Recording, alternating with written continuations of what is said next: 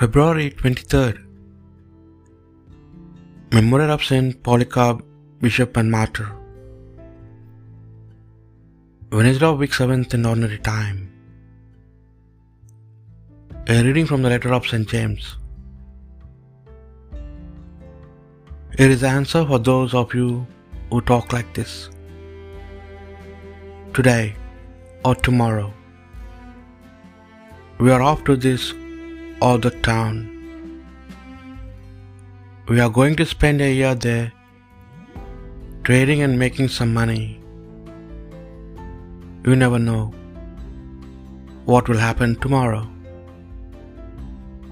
You are no more than a mist that is here for a little while and then disappears. The most you should ever say is, If it is the Lord's will, we shall still be alive to do this or that. But how proud and sure of yourselves you are now. Pride of this kind is always wicked.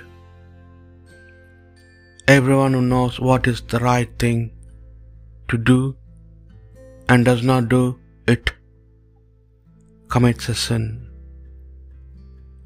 The word of the Lord.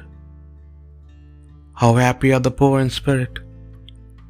Theirs is the kingdom of heaven. Hear this, all you peoples.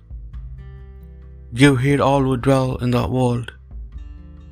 Men both low and high, rich and poor alike.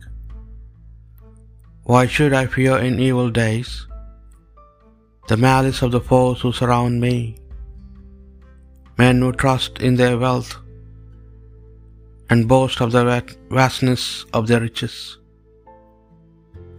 For no man can buy his own ransom or pay a price to God for his life. The ransom of his soul is beyond him. He cannot buy life without end, nor avoid coming to the grave. He knows that wise men and fools must both perish and leave their wealth to others. A reading from the Holy Gospel according to St. Mark.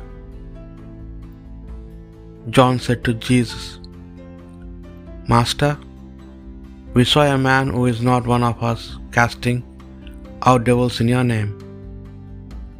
And because he was not one of us, we tried to stop him. But Jesus said, You must not stop him.